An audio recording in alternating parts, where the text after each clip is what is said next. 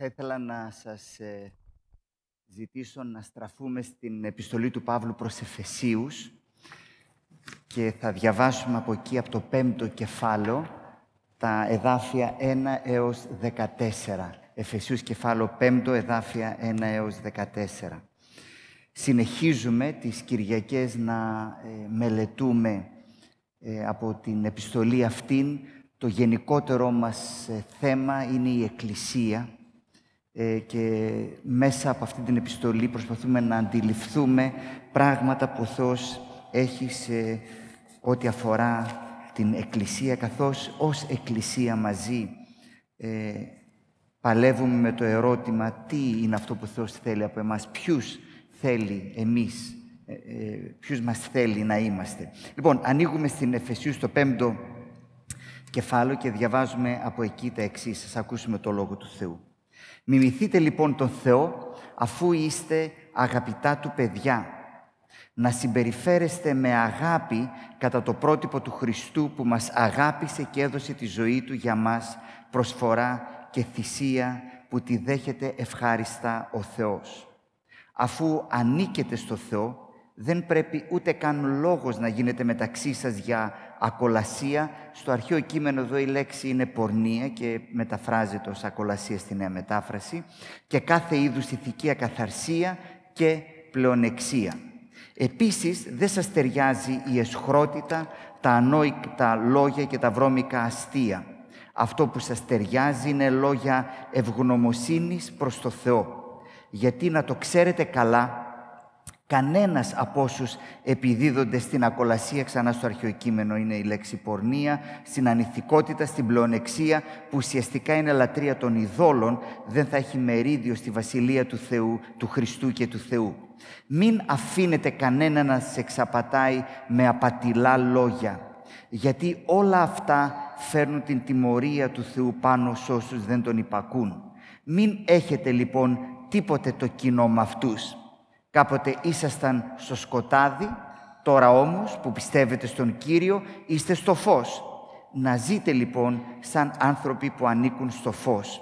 Γιατί η ζωή εκείνων που οδηγούνται από το Άγιο Πνεύμα διακρίνεται για την αγαθότητα, τη δικαιοσύνη και την αλήθεια.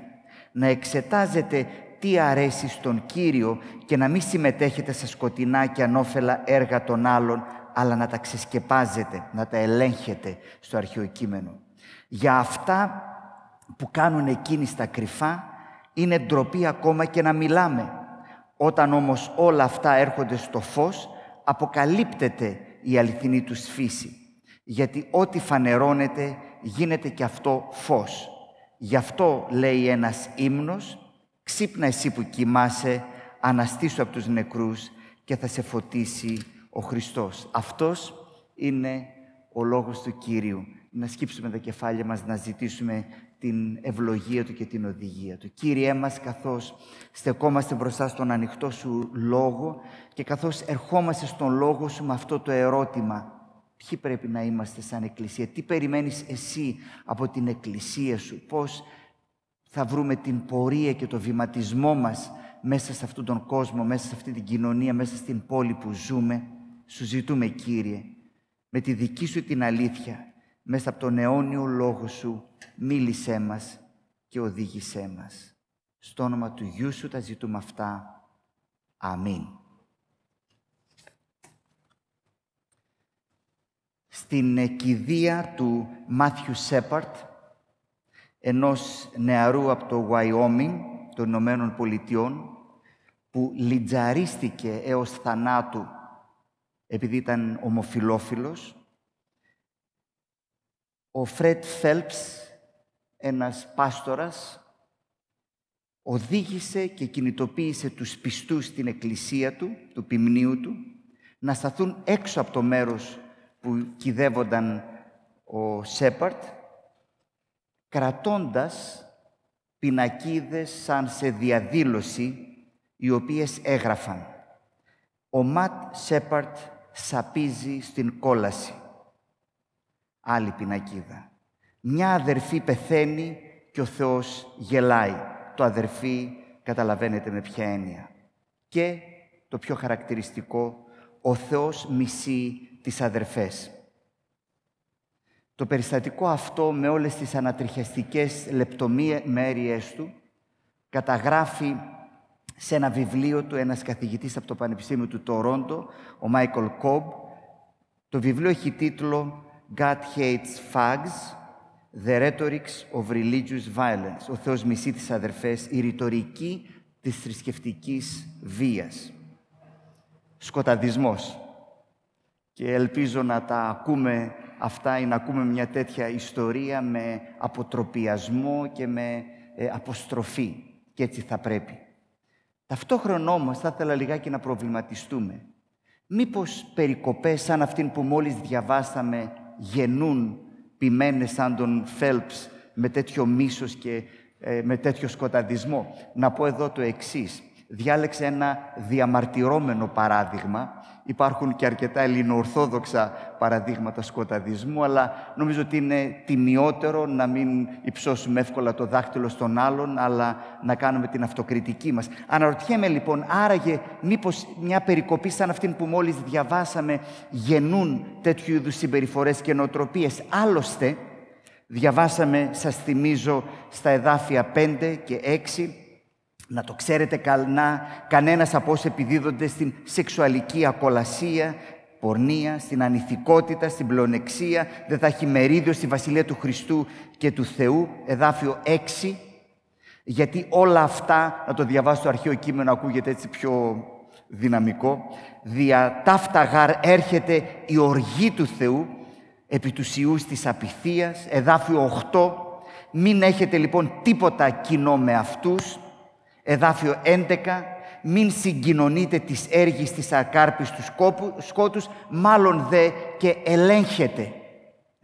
Ε, ρωτώ λοιπόν, μήπως ε, η περικοπή μας ε, μας διδάσκει ένα τέτοιον τρόπο, μια τέτοια ε, συμπεριφορά; Ποια είναι τελικά η θέση της Εκκλησίας μέσα στον κόσμο; Διαβάζοντας με έναν τρόπο αυτή την περικοπή μπορεί να μοιάζει να επιβεβαιώνει όλα τα αρνητικά στερεότυπα που έχει ο κόσμος έξω για την Εκκλησία. Δηλαδή, τι, ότι εκεί πέρα βρίσκονται άνθρωποι οι οποίοι πιστεύουν ότι βρίσκονται σε ένα υψηλότερο ηθικό έδαφος, πάνω από το οποίο μπορούν να κατακεραυνώνουν όσους βρίσκονται κάτω στον, ε, ε, στον βούρκο της ανηθικότητας και της αμαρτίας. Ότι η Εκκλησία τι ξέρει να κάνει καλά, ξέρει απλά να υψώνει το δάχτυλό της και να κατακρίνει και να καταδικάζει και να στέλνει στην κόλαση όλους τους άλλους ή ότι η Εκκλησία βρίσκεται σε ένα βάθρο, θεωρεί ότι βρίσκεται αμόλυντης αγιότητας, από το οποίο εξαπολύει κρίση και καταδίκη και μίσος προς την αμαρτία η οποία υπάρχει κάπου εκεί πέρα κάτω.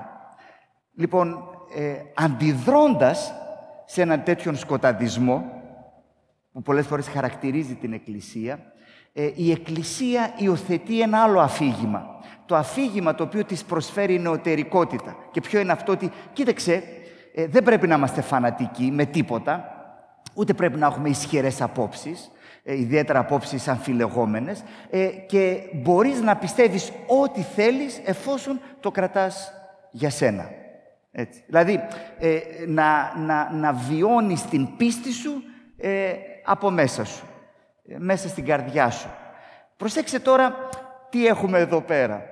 Έχουμε το σκοτάδι, η μία στρατηγική είναι ο σκοταδισμός, δηλαδή να προσπαθείς να πολεμήσεις το σκοτάδι με περισσότερο σκοτάδι, με μίσος, με αλαζονία και με κατάκριση και καταδίκη, σαν τον Φέλπς. Η άλλη στρατηγική που μας την προσφέρει η νεωτερικότητα είναι ότι ο τρόπος με τον οποίο διαχειρίζεσαι το σκοτάδι που είναι γύρω σου και σε ενοχλεί, είναι με το να ζεις εσύ, ε, ε, πώς να το πω, την πνευματικότητά σου, όπως θες να τη ζεις και όπως την ονειρεύεσαι, αλλά στα σκοτεινά. Δηλαδή, μέσα σου. Ή τέλος πάντων μέσα εδώ στην εκκλησία που εδώ συνεννοούμαστε πάνω κάτω. Εδώ μπορούμε να λέμε τα δικά μας. Τώρα βέβαια και το διαδίκτυο μας ακούνε και παρά έξω. Εδώ μπορούμε να πιστεύουμε αυτά που θέλουμε να πιστεύουμε, να χαιρόμαστε με αυτά τα οποία χαιρόμαστε, αλλά μέχρι εδώ. Θα ήθελα λοιπόν να σας καλέσω να στραφούμε, ελπίζω να άνοιξε η όρεξή σας, να, να στραφούμε και να δούμε τι τελικά μας διδάσκει ο Απόστολος Παύλος; Γιατί η περικοπή αυτή ακριβώς είναι μια περικοπή η οποία χαρτογραφεί την πορεία της Εκκλησίας μέσα στον κόσμο. Σε έναν κόσμο που είναι σκοτάδι. Πώς λοιπόν καλούμαστε σαν Εκκλησία να ζήσουμε μέσα αυτόν τον κόσμο; Και θα ήθελα να δούμε τρεις βασικές ερωτήσεις που θα μας βοηθήσουν να ε, αναπτύξουμε αυτή την περικοπή. Η πρώτη είναι πώς νικάς το σκοτάδι, δεν μπορείς να διαφορήσεις, πώς το αντιμετωπίζεις. Η δεύτερη είναι πώς ζεις στο φως και η τρίτη είναι πού βρίσκεις τη δύναμη να τα κάνεις αυτά τα πράγματα. Έτσι. Από πού πηγάζει αυτή η στάση νικάς στο σκοτάδι, ζεις στο φως. Να ξεκινήσουμε με την πρώτη που είναι ίσως και η πιο, ε, πώς να το πω, καυτή και δύσκολη, ιδιαίτερα σε αναφορά με την ιστορία με την οποία ξεκινήσαμε. Πώς νικάς το σκοτάδι; Γιατί το, το σκοτάδι πρέπει να το νικήσουμε. Δεν, δεν μπορούμε να διαφορήσουμε, δεν μπορούμε να αγνοήσουμε. Κάτι πρέπει να κάνουμε. Και μας λέει το εδάφιο 11 ακριβώς αυτό. Κοιτάξτε τι διαβάζουμε. Λέει και να μην συμμετέχετε στα σκοτεινά και ανώφελα έργα των άλλων, αλλά, μεταφράζει η νέα μετάφραση, να τα ξεσκεπάζετε. Αρχαίο κείμενο, μη συγκοινωνείτε τις έργες της ακάρπης του σκότους, να το σκοτάδι, αλλά μάλλον δε και ελέγχεται. Άρα λοιπόν το σκοτάδι πρέπει να το ελέγξουμε. Σύμφωνοι. Το ερώτημα είναι πώς. Πώς. Το εδάφιο 13, λίγο παρακάτω, μας δίνει τον τρόπο. Κοιτάξτε τι διαβάζω. Τα δε πάντα ελεγχόμενα υπό του φωτός φανερούται.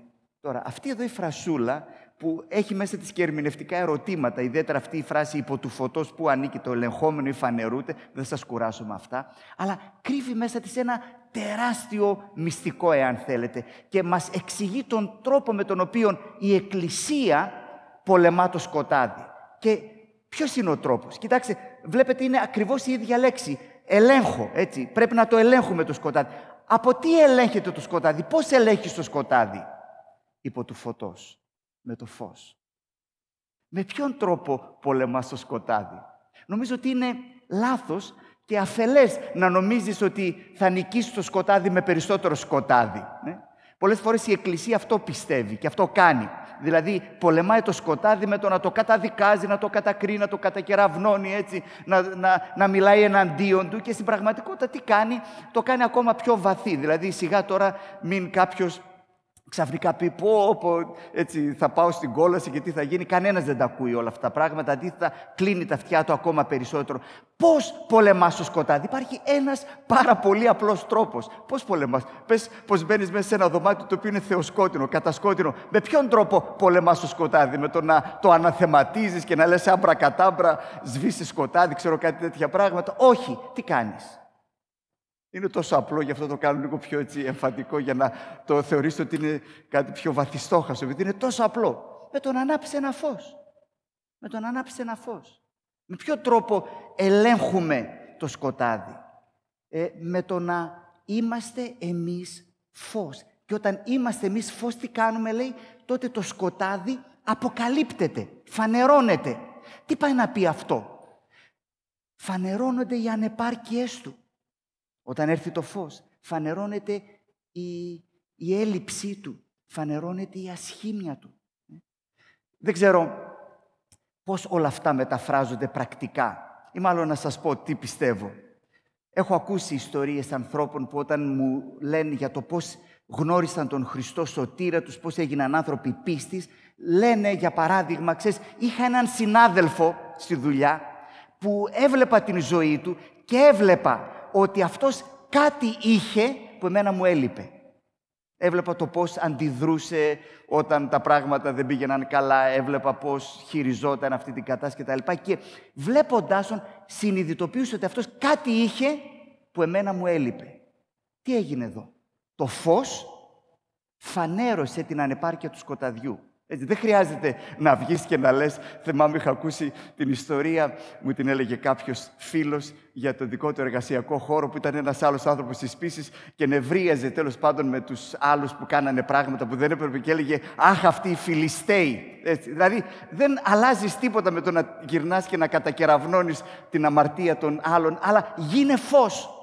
Και το φως τι θα κάνει, θα νικήσει το σκοτάδι, ελέγχει το σκοτάδι, αποκαλύπτει την ανεπάρκεια του σκοταδιού. Και όταν σκεφτόμαστε λοιπόν για την αποστολή της Εκκλησίας, θυμηθείτε τι μας λέει ο Ιησούς Χριστός στην επιτόρος ομιλία. Έτσι, είμαστε μια πόλη πάνω σε ένα όρος, είμαστε ένα φως του κόσμου, έτσι. Ε, απλά πράγματα. Και δεν ξέρω ότι πολλές φορές μπερδευόμαστε και νομίζουμε ότι. Ε, ε, και, τι μας εξήγει, ότι το φως δεν το βάζει κάτω από τον κουβά και το κρύβεις. Ξέρετε τι σημαίνει αυτό πρακτικά; Το φως δεν το κρατάς μες στην εκκλησία. Ε; Το φως το υπάρχει για να φωτίζει έξω στο σκοτάδι. Έτσι. Το φως δεν είναι για να το βλέπουμε εδώ και λέμε πω από τη φωτεινή που είμαστε. Αν το λέμε, το φως είναι για να φωτίζει έξω στο σκοτάδι. Και γι' αυτό υπάρχει η Εκκλησία. Και εδώ ελπίζω να καταλαβαίνουμε όταν μιλούμε για μια Εκκλησία σε αποστολή τι εννοούμε. Ε, εννοούμε τον κάθε έναν ξεχωριστά από εμάς που ζούμε μέσα στην καθημερινότητά μας, να είμαστε φως και με αυτόν τον τρόπο να ελέγχουμε το σκοτάδι το οποίο υπάρχει γύρω, όχι με το, με το ότι είμαστε γνωστοί για την κατάκρισή μας, αλλά ακριβώς επειδή η ζωή μας δείχνει κάτι άλλο. Και αυτός που βάζει την ζωή του δίπλα στη δική μας η ζωή λέει αυτός, αυτή έχει κάτι που εμένα μου λείπει. Συμβαίνει κάτι εδώ το οποίο δεν μπορώ να το εξηγήσω αλλιώς. Και αν γίνει αυτό, κοιτάξτε ποιος είναι ο σκοπός και η ροή αυτής της ε, περικοπής. Διαβάζουμε λίγο παρακάτω στο εδάφιο 14. Εάν λοιπόν εμείς έτσι συμπεριφερθούμε, δηλαδή αν εμείς που είμαστε φως ελέγξουμε το σκοτάδι, τότε, εδάφιο 14, εδάφιο 14, έτσι όταν ελέγχεται από το φως φανερούται το σκοτάδι και εδάφιο 14, το φανερούμενον φως εστίν και το σκοτάδι θα γίνει φως. Με άλλα λόγια, η κατάληξη εδώ πέρα δεν είναι το πόσο λαμπεροί θα γίνουμε εμείς, αλλά το ζήτημα που πρέπει να μας νιάξει είναι πώς το σκοτάδι θα γίνει φως. Πόσοι άνθρωποι που ζουν μέσα στο σκοτάδι θα έρθουν στο φως και η ζωή τους θα αλλάξει. Και αυτό είναι ένα ερώτημα που πρέπει να μας απασχολήσει πώς η ζωή μου ε, είναι φως μέσα στην καθημερινότητά μου. Πώς σαν εκκλησία συνολικά συμπεριφερόμαστε με τέτοιον τρόπο ώστε όταν μας βλέπει ο κόσμος. Ε, λέει εδώ πέρα αυτοί έχουν κάτι το οποίο το θέλω, μου λείπει, το έχω ανάγκη. Τώρα ερχόμαστε στο δεύτερο σημείο μας. Τι είναι αυτό το κάτι. Έτσι; Τι πάει να πει λοιπόν ζω στο φως; Αν ο τρόπος με τον οποίο πολεμώ το σκοτάδι είναι με το να ζω στο φως, τι πάει να πει αυτό πρακτικά; Και ο Απόστολος Παύλος μας δίνει εδώ διάφορες οδηγίες πρακτικές για το πώς η ζωή μας πρέπει να μοιάζει ώστε να είναι φως, ώστε να ελέγχει το σκοτάδι γύρω. Και το πρώτο πράγμα που ε, μπορούμε να βγάλουμε μέσα από τα πολλά που λέει ο Παύλος είναι όταν ζούμε σαν άνθρωποι της πίστης, όταν ζούμε μια ανατρεπτική ζωή, όταν περπατούμε κόντρα στο ρεύμα. Όταν η ζωή μας είναι μια ζωή η οποία πάει κόντρα στο ρεύμα και ε, χαρακτηρίζεται από μια ριζοσπαστικότητα. Γιατί το λέμε αυτό; Κοιτάξτε, πρώτα απ' όλα δείτε την αντιπαραβολή στο εδάφιο 17 του κεφαλαίου 4 τους προτρέπει να μην περπατούν καθώς και τα έθνη, και στο εδάφιο 8 του 5ου κεφαλαίου λέει ως τέκνα φωτός να περπατάτε. Έτσι. Άρα περπατούμε κόντρα στο ρεύμα με έναν διαφορετικό τρόπο. Και τι πάει να πει αυτό; Μας δίνει εδώ ο Απόστολος Παύλος δύο πολύ ενδιαφέροντα παραδείγματα. Πάρα πολύ ενδιαφέροντα. Το πρώτο έχει να κάνει με τη σεξουαλική ηθική ότι σαν άνθρωποι του φωτός, σαν κοινότητα του φωτός, πρέπει να μας χαρακτηρίζει μία εναλλακτική, μία ριζοσπαστική, μία ανατρεπτική σεξουαλική ηθική. Και ε, τι είναι αυτό το πράγμα, είναι η καταδίκη της πορνείας και της ακαθαρσίας. Τώρα, τι εννοούμε όταν λέμε πορνεία; Μακάρι να σήμαινε μόνο πορνεία με τη στενία είναι που την ορίζουμε εμείς σήμερα και θα λέγαμε «Α, εντάξει, το διαχειριζόμαστε καλά αυτό». Αλλά πορνεία σημαίνει οποιαδήποτε σεξουαλική παρεκτροπή έξω από το πλαίσιο της γαμήλιας σχέσης. Να σας δώσω έναν καλό ορισμό που βρίσκουμε σε ένα βιβλίο του Κάιλ Χάρπερ, καθηγητής ε, ύστερης αρχαιο... ιστορίας της ύστερης αρχαιότητας στο Πανεπιστήμιο του Οκλαχώμα. Ο τίτλος του βιβλίου που είναι ένα συναρπαστικό βιβλίο «From Shame to Sin, The Christian Transformation of Sexual Morality in Late Antiquity». Το το οποίο ε, έχει πάρα πολλά ενδιαφέροντα πράγματα, μέσα στα οποία δεν θα μπούμε τώρα γιατί δεν είναι της ώρας. Αλλά εκεί διαβάζουμε τα εξής. Στον αρχαίο κόσμο, το εμπόριο σάρκας ήταν ένας κυρίαρχος θεσμός που άνθιζε στο φως της ημέρας. Η βιομηχανία του σεξ ήταν μέρος της ηθικής οικονομίας του αρχαίου κόσμου. Η κυκλοφορία των απολαύσεων έξω από το πλαίσιο του γάμου πρέπει να βρίσκεται στο κέντρο της μελέτης μας, λέει ο καθηγητής, εάν θέλουμε να καταλάβουμε την φύση της ζωής στην ύστερη αρχαιότητα και να καταλάβουμε την εναλλακτική, το πόσο εναλλακτική, το πόσο ατέριαστη είναι η φύση του Ευαγγελίου της χριστιανικής σεξουαλικής διδασκαλίας. Ο χριστιανισμός έδωσε ένα όνομα στην πληθώρα των αισθησιακών ευκαιριών πέρα από την γαμήλια κήτη και το όνομα αυτό είναι πορνεία. Έτσι, ένας πολύ γενικός όρος. Τώρα, για να καταλάβουμε το πόσο αντίθετη στην κοινωνική συνθήκη πηγαίνει η χριστιανική ηθική, θα ήθελα να σας διαβάσω ε, ένα απόσπασμα πολύ μικρό από την αγόρευση κάποιου τύπου που το όνομά του είναι Απολόδωρος σε ένα ε, δικαστήριο της Αθήνας ε, για μία υπόθεση που τέλος πάντων είχε να κάνει με ένα λάθος γάμο που είναι τέλος πάντων για να το κάνεις σε ταινία αυτό ή serial, αλλά δεν θα μπούμε σε αυτή τη συζήτηση. Αυτό το βρήκα ε, ε, σε ένα βιβλίο του Δημήτρη Κυρτάτα, που είναι καθηγητής ε, της ιστορίας της ύστερης αρχαιότητας και ο τίτλος του βιβλίου είναι «Το παράπονο της Βρυσιίδας, έρωτας, επιθυμία, εγκράτεια στην ελληνική και ρωμαϊκή αρχαιότητα». Μάλιστα ξεκινάει με αυτή την φράση από την αγόρευση του Απολόδωρου, που λέει «Τις εταίρες τις έχουμε για την ειδονή, τις παλακίδες για την καθημερινή φροντίδα του σώματος και τις συζύγους για να μας γεννούν γνήσια τέκνα και να προστατεύουν πιστά την περιουσία του σπιτιού μας. Και προσέξτε, αυτό το λέει στην αγόρευσή του μπροστά σε όλους στο δικαστήριο και όλοι λένε φυσικά. Έτσι. Φυσικά, δηλαδή αυτό, αυτή είναι η λογική. Έτσι. Ξεκινάει με αυτό που προφανώς όλοι το πιστεύουμε. Αυτό έτσι δεν είναι. Βέβαια, έτσι είναι τα πράγματα. Και, και, και σκεφτείτε λοιπόν μέσα σε αυτή την κοινωνία. Πολλές φορές λέμε, Αχ, τώρα ο Απόστολος Παύλος που να καταλάβει εμείς σε τι εποχή ζούμε. Αυτή ήταν η εποχή του Παύλου. Πολύ χειρότερη από τη δική μας, πρέπει να σας πω. Λοιπόν, μέσα σε αυτή την κοινότητα και μέσα σε αυτή την κοινωνία έρχεται ο Απόστολος Παύλος και λέει: Πρέπει να είστε φως. Τι σημαίνει αυτό, θα έχετε μια εντελώς ανατρεπτική και ριζοσπαστική σεξουαλική ηθική. Δηλαδή, τι, ότι το κέντρο κέντρο της σεξουαλικότητας είναι η δέσμευση και η αφοσίωση που υπάρχει μέσα στη σχέση του γάμου. Εκεί μέσα θα ανθίσει και θα ε, εκφραστεί. Αλλά δείτε, δεν είναι μόνο αυτό. Ο Παύλος συνεχίζει. Και εδώ είναι τώρα που μας τρελαίνει. Μιλάει λοιπόν για τη σεξουαλική καθαρότητα, αλλά αμέσως μετά μιλάει γιατί. Για την πλεονεξία. Και εδώ είναι που μπερδευόμαστε για να γίνουμε λίγο πιο ανατρεπτικοί. Αν το πρώτο ήταν αρκετά, εδώ γίνεται πιο ανατρεπτικό. Η πλεονεξία. Άραγε πόσο συχνά μιλούμε για την πλεονεξία; Στα 30 χρόνια της διακονίας μου, της ποιμαντικής, έχω ακούσει και ακούσει πράγματα. Οι άνθρωποι, αδελφοί, έχουν έρθει και έχουν μοιραστεί πειρασμούς τους, οι αγωνίες τους, πτώσεις τους, πράγματα με τα οποία παλεύουν. Πάρα πολλά από αυτά έχουν να κάνουν με τη σεξουαλικότητα δεν έχω ακούσει ούτε έναν, πρέπει να σας διαβεβαιώσω, που ήρθε να μου πει «Πιμένα, θέλω να σου εξομολογηθώ κάτι, έχω πρόβλημα με την πλεονεξία». Κανένας μας. Δεν το έχω ακούσει. Έτσι. Αλλά δείτε εδώ πώς βλέπετε η, τι να σε φως. Έτσι. Μην νομίζετε ότι είναι ένα απλό πράγμα, η, πώς θα το, η, η μικροαστική χριστοήθεια, έτσι, να είμαστε καλοί άνθρωποι, τέλος πάντων ευγενικοί, ε, με καλούς τρόπους κτλ. Βλέπετε εδώ μιλάμε για κάτι πολύ πιο βαθύ, κάτι πολύ πιο ριζοσπαστικό, πλεονεξία.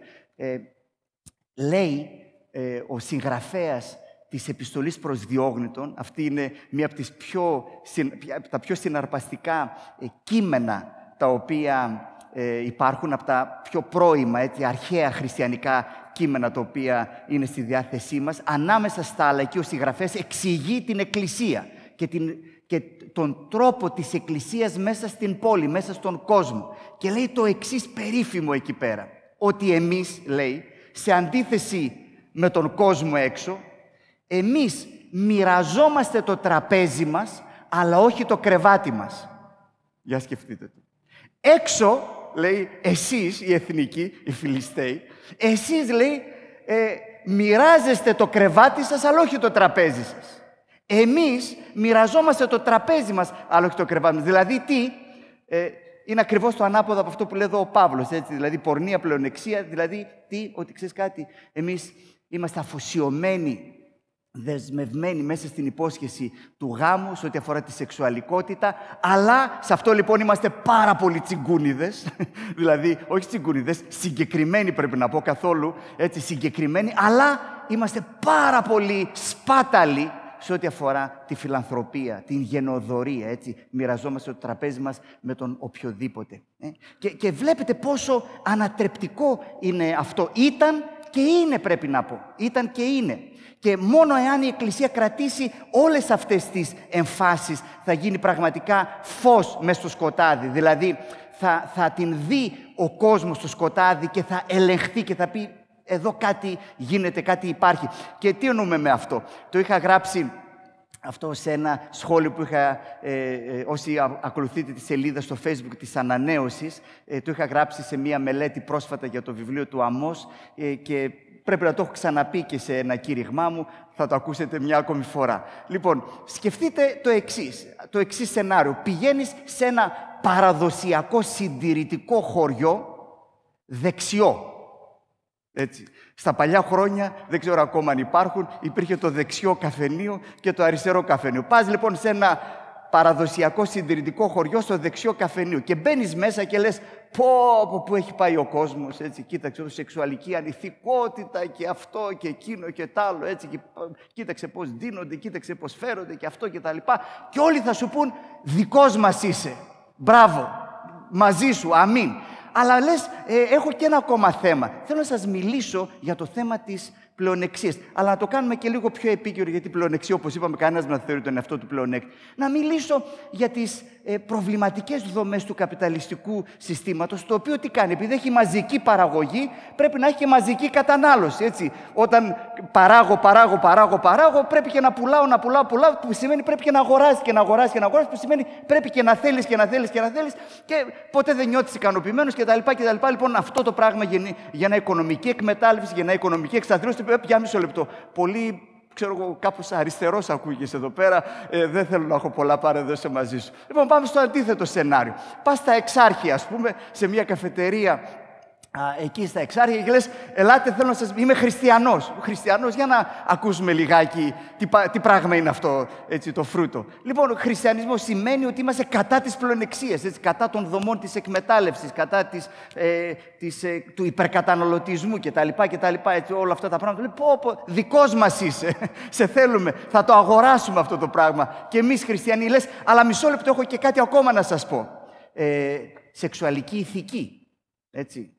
Εδώ τα πράγματα είναι ξεκάθαρα. Εδώ, ε, ότι η σεξουαλικότητα ανθίζει και έχει νόημα μόνο μέσα στη σχέση της δέσμευσης του γάμου. Θα πούν τρελάθηκες, έτσι, ποιος είσαι εσύ; Ε, δεν ξέρω αν, το νιώθετε.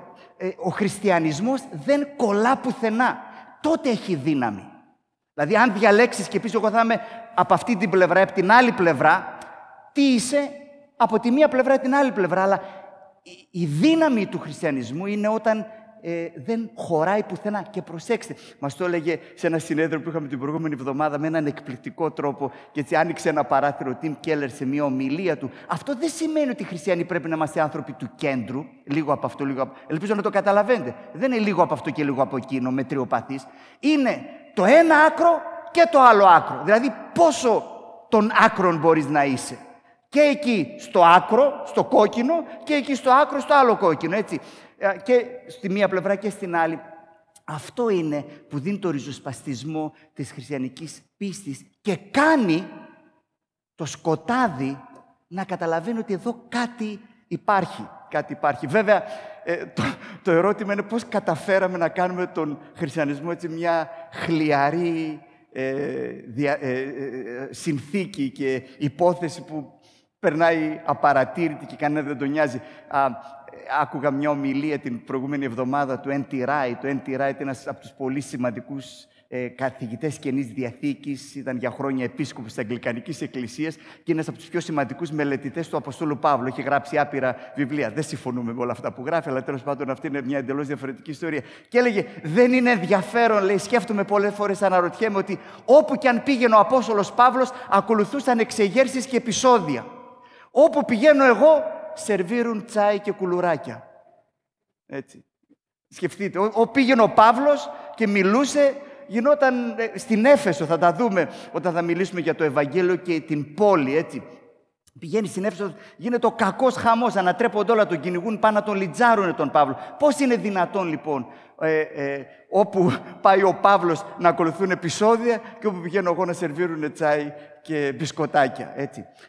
Αυτό είναι κάτι που πρέπει να μας προβληματίσει. Έτσι. Τι πάει να πει, ποιος είναι ο ρόλος της Εκκλησίας; Και ξανά λέω, α, μη σκεφτόμαστε όταν λέμε Εκκλησία μόνο συλλογικά, αλλά ο καθένας μας ξεχωριστά, εκεί που μας έχει βάλει ο Θεός. Πόσο η ζωή μας είναι μια ζωή εναλλακτική, τόσο εναλλακτική που τραβά την προσοχή του άλλου και λέει εσύ σίγουρα είσαι κάτι το διαφορετικό, όχι ούφο, προσέξτε, αυτό είναι το, το ενδιαφέρον, ότι δεν μπορώ να σε κατατάξω.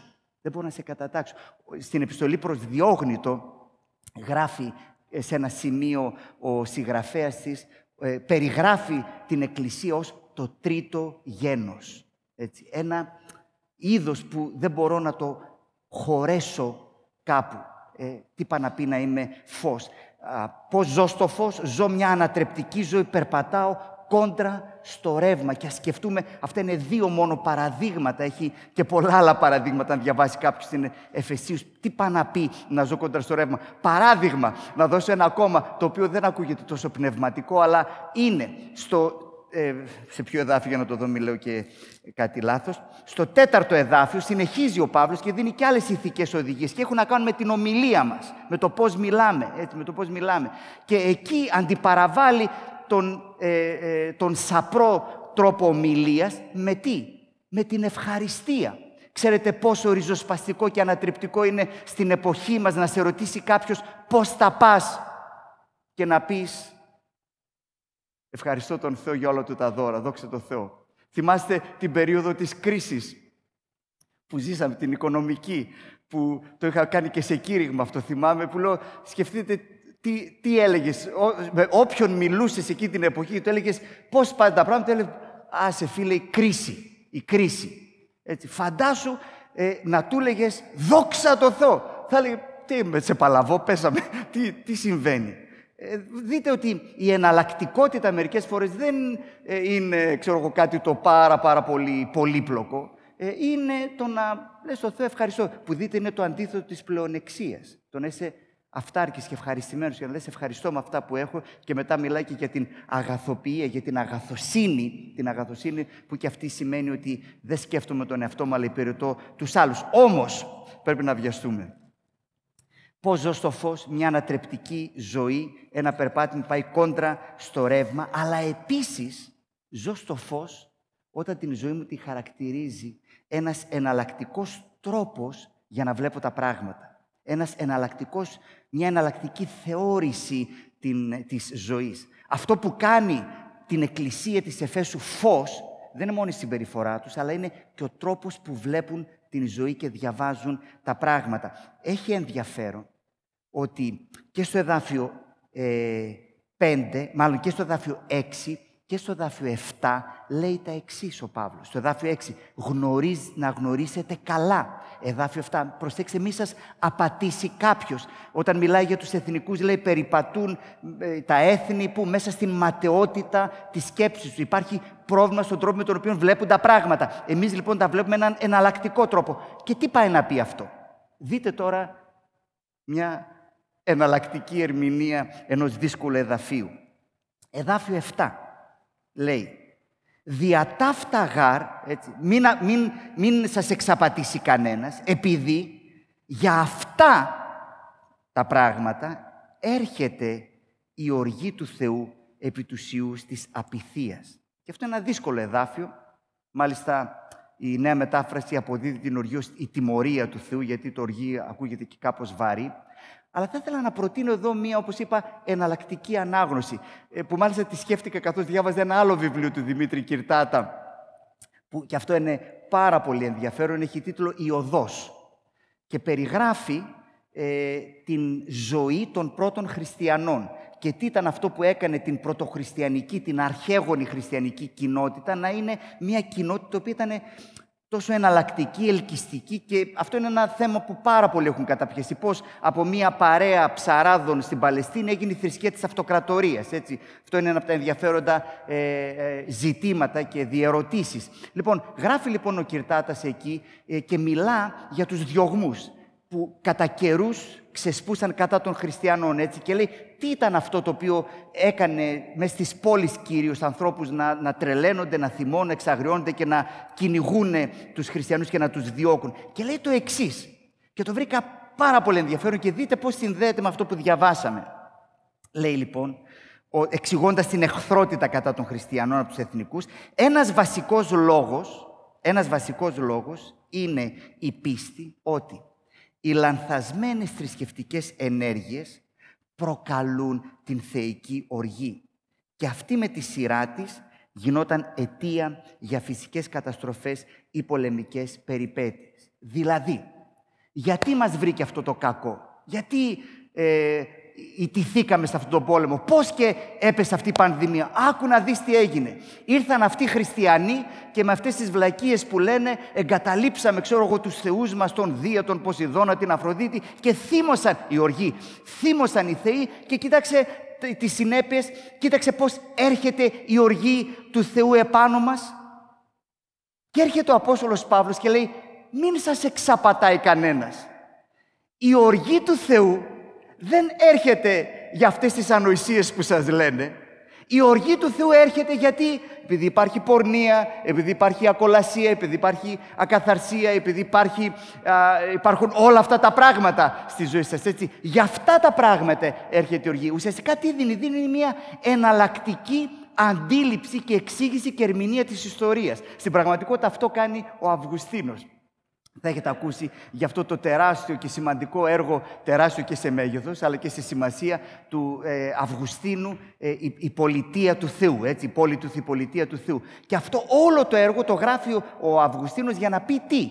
Επειδή η πτώση της Ρώμης, πέφτει η Ρώμη στους βάρβαρους, στα βαρβαρικά έθνη και προσπαθούν να εξηγήσουν πολύ την πτώση της Ρώμης ως τιμωρία, ως την οργή των θεών ε, γιατί η Ρώμη άρχισε να ερωτοτροπεί με τον χριστιανισμό. Με άλλα λόγια, κοίταξε, εγκαταλείψαμε τους θεούς μας και κοίτα τι πάθαμε. Και γράφει ο Αυγουστίνος ένα ολόκληρο πόνημα τεράστιο για να δώσει μια εναλλακτική αντίληψη για την ιστορία και την πραγματικότητα. Οι χριστιανοί λοιπόν έχουν μια εναλλακτική ματιά για τα πράγματα.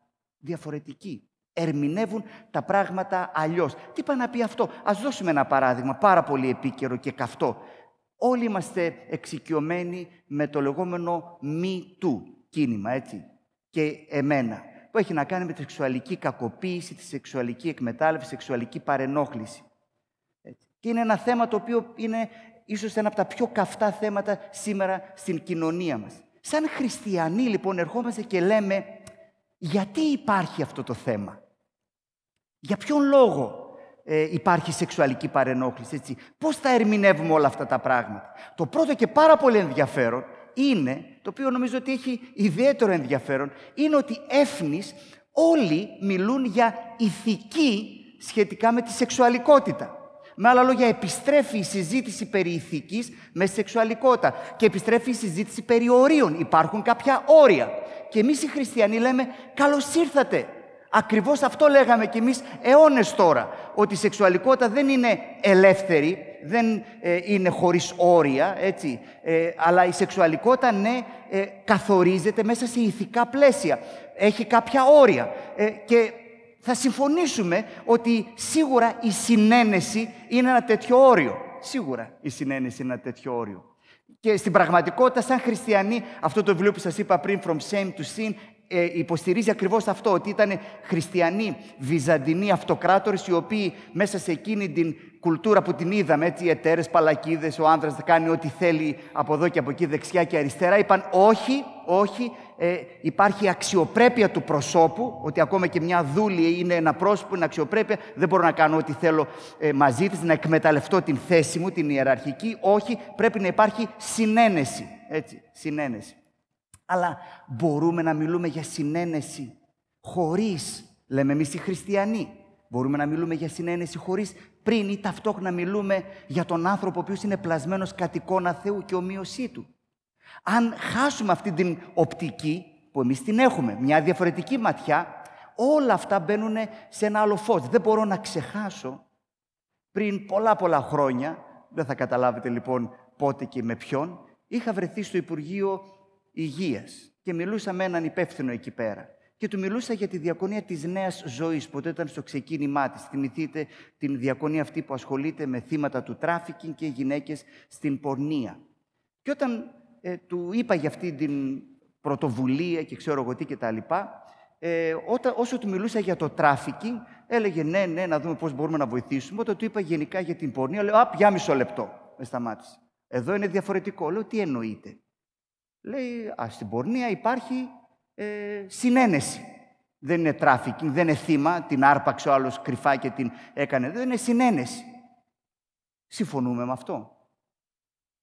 Ε, αν ε, εξαρτάται πώς, πώς διαβάζεις την ιστορία, πώς βλέπεις τα πράγματα, έτσι. Ε, ε, ε, ποια είναι η αντίληψή σου για, για τον άνθρωπο. Βέβαια, εγώ δεν ξέρω κανένα κοριτσάκι που έπαιζε με κούκλες και, φα... και ονειρευόταν τον εαυτό της να κατέληγε σε αυτόν τον δρόμο, έτσι. Άρα μπορεί να υπάρχει συνένεση, αλλά και αυτό δεν λέει απολύτως τίποτα, γιατί και η συνένεση πρέπει να τη δεις μέσα στο πλαίσιο της αξιοπρέπειας του ανθρώπου κτλ. Και, και θα μπορούσαμε να συνεχίζαμε, αλλά δεν είναι αυτό της ώρας. Αυτό το οποίο αξίζει να κρατήσουμε εδώ πέρα είναι ότι α, ο χριστιανός ζει μες στο σκοτάδι, ε, δεν ζει στα σκοτεινά, αλλά ούτε γίνεται σκοταδιστής, δηλαδή να πολεμά το σκοτάδι μες περισσότερο σκοτάδι, αλλά ζει στο φως.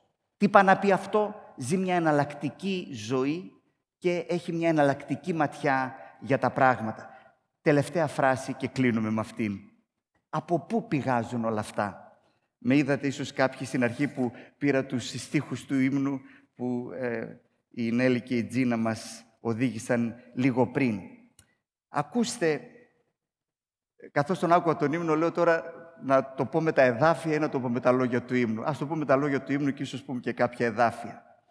Κι αν είμαι υπήκοος της χάρης σου εγώ, και εγώ, πώς το σκοτάδι στη ζωή να συνηθίσω; Βλέπετε, όλα ξεκινούν από την ταυτότητά μας. Και αυτό κάνει ο Παύλος εδώ. Τους θυμίζει ποιοι είναι.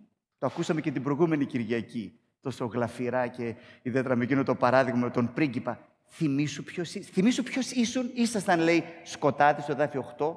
Τώρα όμως γίνατε φως. Περπατήστε ως τέκνα του φωτός. Είσαι υπήκος της χάρης. Τι πάει να πει αυτό, τι είναι η χάρη; Χάρη δεν είναι προσπάθησε κάπως να, να φωτίσεις τον εαυτό σου για να τραβήξεις την προσοχή του Θεού. Όχι, ο Θεός έρχεται στη ζωή μας, μας υιοθετεί στην οικογένειά Του, μας κάνει ιούς και θυγατέρες δικούς Του γινόμαστε υπήκοοι της χάρης Του. Μιλάει εδώ για βασιλεία, έτσι. Ανήκουμε σε μια άλλη βασιλεία. και είναι από τις σπάνιες φορές που ο Απόστολος Παύλος μιλάει για την έννοια της βασιλείας. Αλλά εδώ ταιριάζει, έτσι. Ανήκω σε ένα άλλο βασίλειο. Πώς είναι δυνατόν; Ανήκω στη βασιλεία του φωτός. Μας το λέει και ο Πέτρος αλλού. Πώς είναι δυνατόν να συνηθίσω το σκοτάδι; Βλέπετε, όλα ξεκινούν από την ταυτότητά μου, από το ποιος είμαι. Και συνεχίζει αν μου πεις πως γίνεται και σβήνεις όσα εγώ ποτέ μου δεν ξεχνώ, θα είμαι γιος, επειδή το γράφει άνδρας ε, συγχουργός, λέει γιος, θα είμαι γιος, θα είμαι κόρη, διπλά αγαπημένος, αγαπημένη, που έχει πατέρα και έχει πατρικό. Δείτε πώς ξεκινά, πώς ξεκινά η περικοπή μας. Γίνεστε λοιπόν μιμητέ του Θεού ως τέκνα αγαπητά. Ε; Είμαστε γη, κόρες που έχουμε αγαπηθεί από τον Θεό. Είμαστε παιδιά που ανήκουμε πια στο φως. Ανήκουμε σε μια άλλη βασιλεία. Θυμήσου ποιος είσαι. Σκέψου ξανά ποιον ο Χριστός, ποιος ο Χριστός έχει κάνει. Και γίνε αυτό που είσαι. Γίνε αυτό που είσαι. Περπάτα ως παιδί που είσαι άνθρωπος που ανήκεις στο φως, επειδή είσαι φως. Όχι για να γίνεις, αλλά γίνε αυτό που είσαι. Και αδέλφια μου, και κλείνω με αυτή την προτροπή, α, Ας γίνουμε ο καθένας μας, ο καθένας μας και κάθε μια μας, μέσα στην ζωή μας και στην καθημερινότητά μας, ο φορέας, ο φορέας. Φυσικά, όπου το φως είναι πιο μαζεμένο, είναι ακόμα πιο φωτεινό. Γι' αυτό είναι τόσο σημαντική η Εκκλησία, αλλά και ο καθένας μας εκεί που βρίσκεται, αλλά και όλοι μαζί σαν κοινότητα, ας ζήσουμε και ας περαπατήσουμε με έναν εναλλακτικό τρόπο στις πολυκατοικίες μας μέσα, στις γειτονιές μας, στον εργασιακό μας χώρο, στη συγγένειά μας, οπουδήποτε ο Θεός μας έχει βάλει. Αμήν.